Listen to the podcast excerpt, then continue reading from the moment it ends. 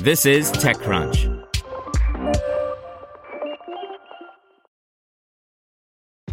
This episode is brought to you by ShipStation. You know, folks, I'm all about working smarter, not harder. Running a successful e commerce business can be really convoluted, and honestly, you have enough going on. So, I want to introduce you guys to ShipStation. I love using ShipStation because it makes it so much easier to automate all my shipping tasks, and I can manage all my orders in one simple dashboard. Work less and ship more with ShipStation, the innovative tool that helps turn your shipping challenges into opportunities for growth. Go to shipstation.com and use code TechNews to sign up for your free 60 day trial. That's shipstation.com code TechNews. This is TechCrunch. Here's your daily crunch. Pakistan's growing tech ecosystem is finally taking off. So far this year, startups in Pakistan are on track to raise more than in the previous five years combined, according to Mikhail Koso, an early stage investor at Wavemaker Partners.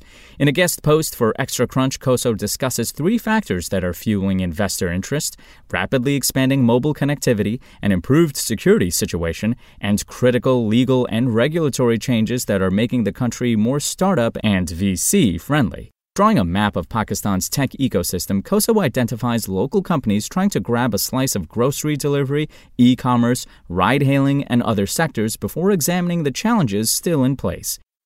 Let's see what's going on in the world of startups.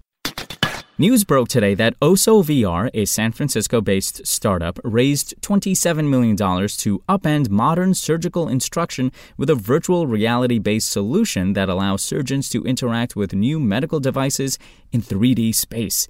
That means we can train more surgeons faster, right? If so, this is good news. It wouldn't be a weekday without a Tiger led deal, right? Unit21 announced that the ever present investing group led a $34 million Series B into its business, valuing it at around $300 million. The no code, anti fraud startup raised its Series A less than a year ago. And wrapping up news from the biggest tech players. Remember, mm hmm, the startup that made neat Zoom tools earlier in the pandemic? It just raised a $100 million round. That's a pile of ducats for the company. Let's see what it can do with nine figures worth of capital. Former U.S. President Donald Trump made a laughingstock of himself today by announcing lawsuits against major social media companies. His arguments were instantly ridiculed, but Trump is already fundraising off his attempt to slander private companies, the media, and generally anyone who doesn't bow to his wishes. That's what today's brouhaha was actually about.